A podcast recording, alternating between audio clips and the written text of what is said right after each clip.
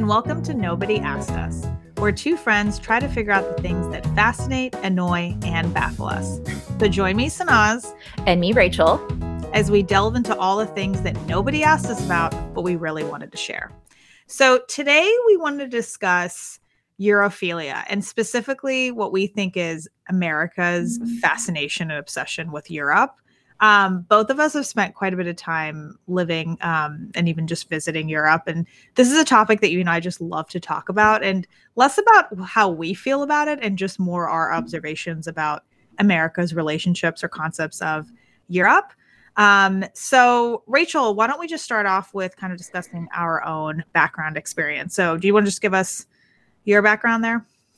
Sure. So, I grew up traveling to Europe a lot. My parents are professors, and my dad does a lot of work in Europe. So we would spend summers um, at in various locations. We took a, you know, wherever my dad had a engagement, or my mom did too, because she also does a lot of work on the continent. Um, we spent a summer in a palace in Portugal. My dad is an anthropologist, so he studies um, European aristocrats a lot of the time. Uh, so, so that was you get to sample the the housing. yes, we lived in like a full full on palace in Lisbon mm-hmm. with like there was a butler and we had to you know it was very formal. That's hilarious. Um, yeah, not like an average tourist no. experience. No, this is not a Sofitel. Yeah, yeah, yeah. yeah. Um, so there was that, and then you know we spent time in Italy. I spent quite a lot of time in Denmark. Whatever, a lot of trips so I got it was very much a part of our family experiences together. Um, yeah. that's cool. So for me, my family came from Iran when I was five, so we did one really big move early on, mm-hmm. um, and we didn't really get to travel until after we had our green card, which just takes forever. So I was a teenager the first time we went to Europe, and we went to like Greece and Italy, and then the following summer I just discovered like scholarships to go abroad, and I was like, oh my god, this is the best hack ever. Yeah. Um, it was great. I was like, somebody else wants to pay for my like summer vacation, and it's a student exchange, and I don't even have school. Like, cool.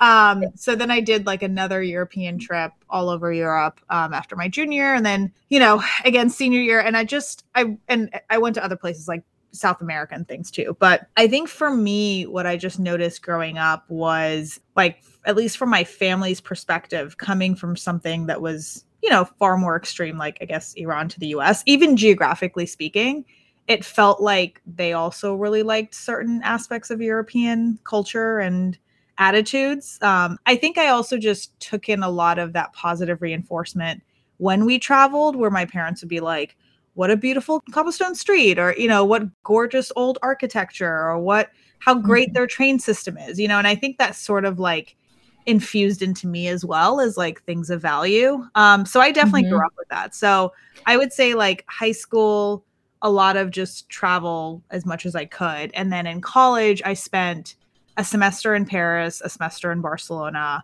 um, and then after college, I lived in London for a few years and, you know, obviously traveled a lot throughout Europe as well for that.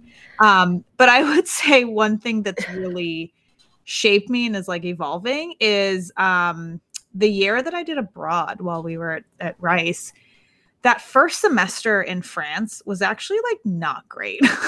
it was just a lot of little factors. It was like the homestay and my roommate and the other kids and the neighborhood. You, do you know what I mean? Like little tweaks that if they had been just a little bit different, I think I could have had a completely different experience. Mm, yeah. I remember feeling such a difference between my France experience versus my Spain experience. And Spain was just extra wonderful. And I think I walked away kind of with a greater love for Spain and Barcelona where I was and just had a little bit of a bad taste in my mouth for a long time after that with Paris. And then when I lived in London, I had a project in Paris again, and it was like really tough and, you know, difficult, like, I don't know, interpersonal conflicts and stuff. And I just was like, God damn it. Like, this is just so hard for me. So I think I've like kind of evolved from it. And I think as you get older, you, you know, th- see things differently as you mature. But I have to say, like, that experience, as hard as it was, and how unfulfilling that kind of mm-hmm. like study abroad semester was, if you will, I wouldn't take it back for the world because I just felt like it shaped me, it taught me a lot, it toughened me up. And like you said, like being very conscious that you're in somebody else's country, I think it really gave me that awareness. So while I didn't enjoy it the moment, I'm really glad that I had that lesson. And I just think that like I really enjoy the Schadenfreude whenever Americans go to Paris because there is nothing more humbling than an American in Paris. And I just love seeing it. Like, I love that in like Emily in Paris, that stupid show, because I just love every French person just yelling at her. Um, yeah, no, that show, I, I have not been able to watch it because yeah. uh, honestly, just the concept of it pisses me off. Yeah, just yeah. Like, oh no, we don't need another one of those people. Like, right, right. We don't need another American like being ignorant and you know yeah but i love i love the other country being like yo you're in our land now. You need to adjust. Because i think that's just such an american stereotype of going everywhere and assuming everything american's better and up i know but i don't want i we don't need that bad rap there either. Yeah. Like, that's what i'm saying. I'm just like i don't want that held against me when i go there. Right. Um yeah. okay i think that we should probably like define what we mean in terms of like so there are there are like kind of major like lifestyle general themes that I feel like are different with mm-hmm. the US and with Europe. So like you you get this a lot when you meet people who move to the US, like your like your family and you know, like a lot of the people who I've worked with and then also friends who come to work here.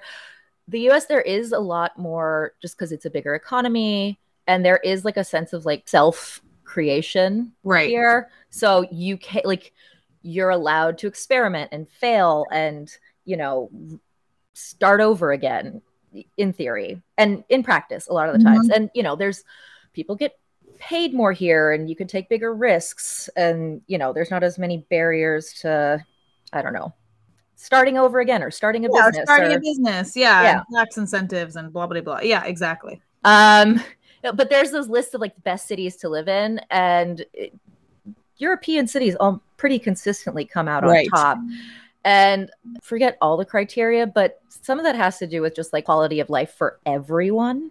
Mm-hmm. Exactly. You know? The baseline. I think that's the mm-hmm. huge difference. Like in America, it's like, if you do well, it's great. And everywhere else, it's like, our baseline is good. yeah. I mean, America's a, it's been said before, America's a great place to be rich. Oh, yeah. Oh, yeah. Mm-hmm. And a terrible place to be poor.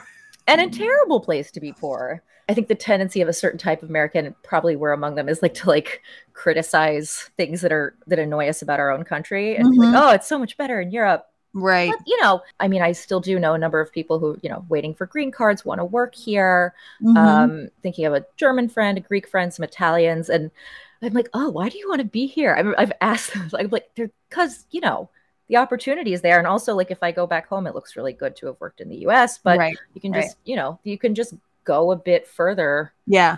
Um, Do you want to hear a crazy extreme of this? When I was in business school, there were some classmates from South Korea that had children in the US. And, you know, they were only there for two years for their education, went back. And some of them had one, maybe two kids. And uh, one thing that they told me was that there are certain exclusive private schools in South Korea that it's not a requirement, but it really helps if your kid is American born. Like even if they don't grow up there and you're like oh my god. So they, they they had children you mean like they gave birth to children? In the us in the yes. us okay so they get the um it helped because the they knew they were going back because... home. Yeah yeah but like the the goal wasn't to like have the us passport and it was just that like when we go back home this will help our kid get into a more exclusive school interesting that's that wait, why, wait why why is that that's so funny. I think going back to that sort of, I don't know, the benefits or stereotype or whatever that like, oh, you were educated in America, you spent time in America, you're born in America. You know what. I mean? Like just the link to America, like is a step up. It's crazy. That still has that cachet, huh? Yeah. If you're I, ever down on America, Rachel, Nancy Pelosi's daughter, I can't remember, I think Alexandra uh, Pelosi's her name. Mm-hmm. She yeah, did a documentary where yeah. she goes around the country and interviews people that are about to get naturalized and it's the most heartwarming thing. yeah, I mean, I'm still just like, okay, really, you want this? Yeah, fine. Um, I know, you, I know. You, you know, you're gonna have to pay taxes no matter where you are. Exactly. Uh, exactly. But, um, yeah, no, but the um, so I, having been having spent significant time in Europe as a, an adult in when Bush was president, Obama, yes. and Trump, and now Bi- Biden's and now that's good again but um, I feel like that affects your own awareness of like America and how Yeah. Europeans treat you as an American. So like, you know, when Bush was president, I mean, it was I remember the summer of 2004 when I was in France. It was like right after the Iraq War, very heavy anti-American sentiment and that was when people that was literally people were telling like sewing Canadian flags onto their backpacks and I Right. definitely did tell a few people I was Canadian. Um, and then when Obama was president, it was kind of a feeling of like, yeah, that's our guy. He's cool. we're, like we're cool. Did you ever notice how much you, like foreigners in general just know about American elections? That Oh, yes. I lived in London during the 2012 election, and I'm like, the average European knows more about our voting system than Oh, they like they all know like where Fulton County, Georgia is now. yeah. Um, um, it feels embarrassing to talk about it this way, but that makes me a little proud in a way. Like I'm like, oh, you care about my thing. like, Oh, really? No, it it scared me where I was like, "Oh shit, this affects you, but you don't have a say." Mm, and you're just yeah. sitting there like with your fingers crossed hoping that we don't fuck it up for everybody. that's true. That's a more yeah. That's that's the also lack part of of it. power and like control is what like surprised me because I was like, "Oh, this matters for you too." My bad. I didn't realize that. Right, they're not following it because they love us, but it is kind of uh, maybe No. that's almost like a like a narcissistic impulse where it's like, oh, they care. exactly um, exactly. You yeah. know what I thought of immediately when we started talking about this too was you know that episode of Derry Girls, the last one, where Yeah. they have the or not the last one, the last one of the second season where there's the peace accords, and then they're all like waving their American flags and they're so excited for the American president to come, and I'm like, oh, he's kind of a big deal. Like Yeah. there, like they, oh, that's awesome. One Yeah. one thing for me, Rachel, that I've also noticed for my own biases is when it comes to role models, I tend towards more European than American role models. Like I'm thinking like Hmm. even politicians like Angela Merkel or Jacinda Ardern or I love Well, she's- hard. Yeah. she's fabulous. Jacinda's from New Zealand. Just that's true. That's true. But kind of just more like I don't know. I guess Western or foreigner kind of effects. I- How do you feel about that? Like I just think like Hmm. for some reason I'm geared more towards like a non-American role model path. Well, I do think that there are more women, especially in politics, That is it- abroad. I mean, I think it's for some reason something about our political culture has made it very. I'm not going to go into that right now. Has made it difficult for uh, women to reach higher positions. Nancy Pelosi, notwithstanding. Um, at least Mhm. the top figurehead positions. There is this idea of I think about like the chic, yeah, the, the chic French lady. I, but I know what you're saying. There is something. There is this ideal, this like mystique that's so cool. I still haven't seen The Sound of Music. I'm sorry, but oh my gosh. I, we've definitely you've definitely told me lots of things about Baroness Schraeder, um, and she sounds so chic. Uh, yeah, there's this. There's you know what? Like just like impeccable tailored clothes, very Yeah. dignified. just just as a background if anybody else hasn't seen the movie like you so in the sound of music um the lead actor christopher plummer is basically a divorcee with seven children and then julia uh, sorry julie andrews you know is the is the nanny that falls in love blah blah blah but in the middle of this the father is dating this most fabulous socialite named baroness elsa schraeder. And she's like a like a widow from Vienna and he like brings her to meet the children and you know doesn't work out or whatever. But I just remember as a kid just being like she is so chic. I want to be her. Like I don't understand why she's not the protagonist in the story. But yeah it's like we have that ideal of like that gorgeous you know chic European women at any age right like sexy at any age kind of thing so yeah that definitely rings true I guess obsession with like French style. I love it because it's not so much about the actual clothing as it is about an attitude. And I've always Mhm. just really, really admired it. I think they age more gracefully. And again, this has nothing to do with wrinkled. It's just their attitude about getting older, getting wiser, what it means to be sexy at different ages. Do you get what I'm saying? Like I ah. just I love that. I think it's uh, I think it spreads like an attitude towards like imperfections in general. Yes. Like the yes. idea that you're supposed to like too much makeup, that airbrush look is not Yeah. considered attractive. Like you want you know, you know, wrinkles or like freckles or something like quirkiness to show, like your Something individuality, yeah, your realness. yeah and just kind of like embracing what god gave you doing the best with it being super confident in it i remember i sent my mom an article a while back mm-hmm. it was some french actress who was like oh i love my dark circles under my eyes it's just such a mystery and like my mom has like really dark circles i was like mom they're in enjoy Yes. Oh, I love that. I think I read the same thing too. I don't remember who it was. She's like, oh, Yeah. you know, it makes me look uh, like I had like a night or something. it's a mystique and i was like Yeah. mom your under eyes it's a mystique embrace go ahead I love that though. And I, you mm-hmm. know, honestly, I think that most people can pull off anything if they if they buy into it. Do you know what I mean? oh you- yeah oh, you know, yeah. you just gotta work it.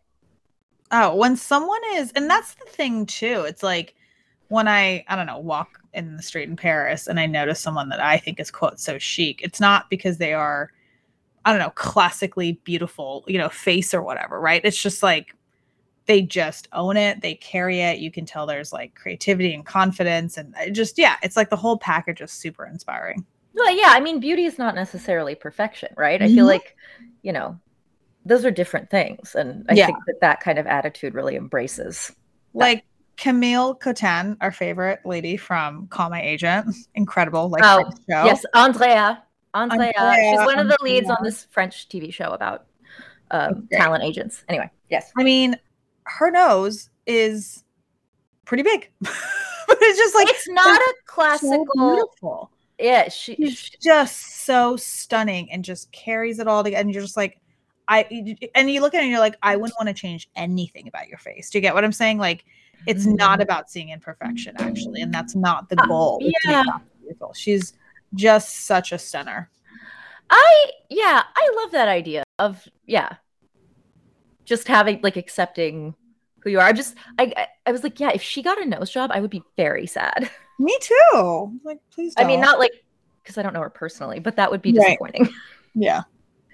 All right, Rachel, from your perspective, what do you think is the most underrated place in Europe? Or like where would you recommend to someone to go visit? Okay, so I am going to give the recommendation that I always give when asked this question. Uh, I have been giving this recommendation to anybody who will listen. It is Estonia. I have been going there for years because one of my best friends, uh, we met in grad school, is from there. It is a really just unique and cool place. It's so it, it the country has existed for a long time under different rulers. They've been fighting for independence. They finally have it. There's this like real. They were last ruled by the Soviets and were, I believe, the first country to break free uh, from Soviet rule or declare independence. Uh, they have this real scrappy spirit. There's it's a huge uh, startup hub, so it's kind of has that entrepreneurial vibe that the U.S. has. I think, yeah, you you can. There's a way that you can like start your business there, which is they make it very easy. So I think that's that aspect of it's cool. Um, the there's this gorgeous like old town with like you know perfectly preserved medieval Beauty and the Beast looking architecture. That's you know gorgeous. Uh, very like fairy tale, and then very traditional like Estonian stuff, kind of just outside the old city. Uh, people there are awesome. I've had great times there. A lot of fun. I mean, I yeah, I, I couldn't recommend it enough. It has this kind of mix of polish and grit and energy and um yeah i would recommend. Tallinn estonia what about you I'm dying to go there with you, by the way. Um, yes yes I so I love the Azores Islands. That's one that I've just been recently going to that I absolutely love and going back this summer. But I guess for most people, my recommendation would be Corsica because I feel like so many people end up going Ooh. somewhere in the Mediterranean, and you know, like there's like there's Sardinia, there's the Spanish Isles like Ibiza, etc. But I just feel like most people overlook Corsica, and it's just stunning. Like I, it's like a beautiful like Beauty and the Beast town, but yeah yeah. And to this day, one of the best beaches I've ever been to, Palombaggia, um, is there, and it's you know where Napoleon's from. I don't know. I just feel like most people don't go, and I really, really loved it. So that would be my rec. Oh, that's cool. I've never been to Corsica. They, Mhm. uh, hmm, the, the, I mean, there, there, there's a lot of Italian influence there, right? Exactly. Yeah. Mm. Both, both Italian and French. Um, because you know it's all in the middle. I mean, Malta is another one that um has been through so many different rollers. And I mean, for me, I'm never going back to Malta because I had a terrible accident and like fainted and fell out of a bus and was hospitalized. So Wait, no, what? Ha- oh, no. That's yeah, I got like really ill. I don't know if I was like, I don't know, affected Well, by that's the sun or something. And I just was on one of their like rickety buses. The driver wouldn't stop. I like Aw. myself at the front and then fainted and like was in the hospital. And it's really funny because when I was in the hospital, I didn't realize this, but where they're located, Malta is called the nurse uh, of World War II. Um, because so many soldiers were sent there to recover. And actually, they have like an incredible medical um, school and like training there. And a lot of Europeans go to study there and then go back home and, and become doctors. And it's all in English. And yeah, I had no idea Yeah. that I was getting some of the best treatment for my it. terrible accident. It's Yeah. not Malta's fault that you fainted. No, no. And here's another like typical difference between American and European mentality. So at the time I was living in London and when we went to the hospital, it was one, one of our common friends, Karina, and um, you know, they told us like they're like, it's fine, like you just, you know, you pay for the the night of the hospital and the ambulance, and then when you go back to the UK, like you can just get reimbursed through the NHS. And typical like American mentality with like high cost of healthcare, right? I'm just freaking out. I'm like, can my parents wire me money? Like, what do I Yeah. do? Oh, I'm like 26, right? And I'm like, okay, okay. Um, how much is it all gonna be? And by the way, this is like overnight in the hospital, Mm. ambulance, stitches, constant monitoring, like everything. They're like, um, it'll be 80 euro. and I was like, charge it, charge Wait, that's it. That's even that's a little expensive even for most European hospitals. I, know, feel like that's because most places. I mean, it, generally it's you know free. Well, I just thought because I was in another country would you know what I mean? Like I I couldn't believe how good the systems were even between the country. I, I don't know. I was just like floored. I was like, oh my god, this is this is such an American preoccupation, right? That, No, oh, like, that's. I mean, but that's really sad, and that's really sad though. That like that's like the first thing that we that we think of. exactly. right? Yeah, Corsica would be my recommendation. But Cool. anyway, um, Malta's always been fascinating to me though. That's a place I want to go. Yeah, yeah. No, I would recommend it for other people. Just Great healthcare if you fall out of a bus. Can I add one? I just I was just I had been googling things earlier about Americans in Europe, and I found this article by Rick Steves. You know Rick Steves from the Of travel show. Uh, I still watch him. this must be from a few years ago. Uh, He's a great American abroad. Yes. Um, but he wrote this article, and it must be from a long time ago because it talks about having Bush as president, which is something, and how that was, you know, reflected upon funny. all travelers. It's called Ugly American Sentiment Abroad. Many Americans trip suffer because they are treated like capitalized ugly Americans. Those who are treated like ugly Americans are treated that way because they are ugly Americans. they aren't bad people, just ethnocentric. All right. and then he's he gives he's okay, the uh, the ugly American criticizes strange customs, demands to find America in Europe, invades the cu- country with ma- making no com- effort to communicate with the natives, think the rest of the world is ganging up on us, quote unquote, and how much is that in real money? Okay. Asks how much is that in real money when That's saying that they- funny. uh, and then he gives ways to be the thoughtful American. Good, good advice, Rick. Seek out the European styles of living. Want to learn by trying. Accept differences. Main. Maintain humility. Make an effort to bridge the language barrier. Yes, these are all good things. I mean, these are all ways to be like a good human. Good human. Yeah. Yeah. Um, but this is very funny because Rick is so mild mannered and he's like, "You're ugly because you are ignorant." Yes. That's hilarious. Um, hitting journalism by nice Rick Steves. Yeah. Okay. So were we are we getting on to recommendations now? Go for it. Start. Okay. So I have two. Uh, one is a bit of a nostalgic favorite for me, and this is my lowbrow rec. Um, The movie Euro Trip. I haven't seen it in a couple years, but I did rewatch it. It largely holds up to the experience of just The first time yeah, clueless Americans traveling in Yeah. Europe. But it's you know they- they're not they're not ugly Americans. They're just hilarious. Uh, it's it's great. It's like a bunch of people who just graduated high school. They, you know, go on a Euro trip. Many classic moments from that. Uh, who's in it? Isn't it? There's the Scotty doesn't know song in it. Mm-hmm. Matt Damon makes Matt an appearance. in it. yeah. Um. Uh, there are some like outdated like Eastern European stereotypes. You know, when they end up in, I don't know, like Bratislava. They ended up in Bratislava, which is, by the way, like an hour away from Vienna. Yeah. They're like, how much money do we have? They're like a nickel. Oh no! And then all of a sudden they're in or the finest hotel and yeah. whatever. And then like that's guy like change and he's like, I quit. I quit. I'll start my own hotel. Yeah. They're on the euro now and they're right. whatever. like that was like not fair, but it's a very funny movie. Um so that's for some like entertainment. The other one is a book that I don't even know is in print, but I think you could probably find it on Amazon somewhere. It's a book called, my friend gave this to me when we were studying abroad. She was dating a European and she thought it was really interesting. Um, it's called Understanding Europeans. Uh, mm-hmm. It's uh, by a guy named Stuart Miller.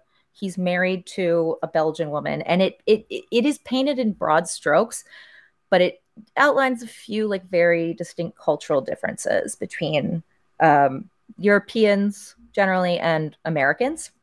Uh, it's very good. It's just it's almost as much about Americans as it is about Europeans because it's in the mm-hmm. contrast, right? It's like comparative.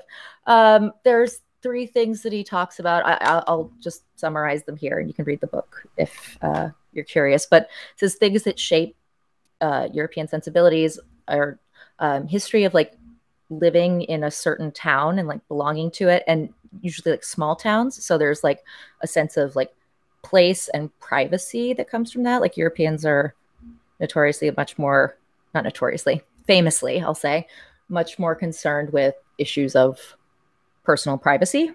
Uh history of warfare and having to like kind of like warfare on your territory. So like being, you know, you think of like the big fortress buildings in Paris, which have like five locks on the door. Also, like relying on your community through hard times, having to like have a real sense of like how the community network operates, in contrast to the American kind of individual strike it out on your own ideal. And then the third one is like a history of uh, having like uh, social hierarchies, so aristocracy and nobility, um, and that kind of deals with like either like just like a sense of like your place in society. These are like very broad stroke things. Yeah. But also like a sense that like that's fixed. Um which is again broad and uh, classically speaking, like these things are always in flux and there's always exceptions. But it's a fascinating study hmm. of it and this is his theory um, on it. And I thought I found it really compelling, especially having read it when I was traveling and living abroad. Um, but yeah, anyway, understanding Europeans, great book and Euro trip, hilarious, very lighthearted. Don't take it too seriously, but funny. Love uh, it. Yeah. Anyway, so Sanaz, what are you recommending? My recommendation is a movie called Perfect Strangers, which originally was an Italian film from 2016 by the director Paolo Genovese. And this film has now been remade over 20 times in different countries just because the premise holds up so incredibly well. Mm-hmm. So basically, the premise of the story is that one evening, there's seven old friends, so three couples and a divorcee will meet for a dinner party there's a psychiatrist in the group who proposes like a fun dinner party game where everybody puts their phone in the mm-hmm. middle of the table. And then anytime anybody receives a call, a text, whatever, all of them will read it out together or listen to the call and answer together as a group, meaning like there's no secrets between us, right? Like we're all old pals. And they all go into it, but like, you know, chaos basically ensues because there's so much, you know, kind of like affairs going on and lies and like hiding things from each other. And it's just so fascinating that this film has been recreated so many times in so many different countries. And i like keep seeing it on the plane wherever i go because i feel like every country has a version of this. Mm. um, i think i've probably seen three or four of them. All very similar all really entertaining. And i just thought that was really fascinating of like this premise that is so kind of central and common to all of us. Like obviously in different countries, like it's even been made in some parts of the Middle East. So, you know, they're going to approach things like homosexuality differently, but it is just fascinating how at the end of the day, there are some things that just bring us all together. So I just thought that would be a really cool uh, movie for people to watch in pretty much any language they choose. well, uh, isn't it also like the like part of the interesting thing is like it's very it's a very adaptable like story yes. premise but it's also it tells you a lot about if you watch them comparatively it tells you a lot about the culture that it was made in. Exactly, exactly. yeah. Yeah. That's cool. That's, that's cool. I haven't seen any of them but i will see which ones are streaming. All right. Well thank you guys for joining us this time and uh we'll catch you back here. Awesome. Thanks everybody. Bye. Bye, -bye.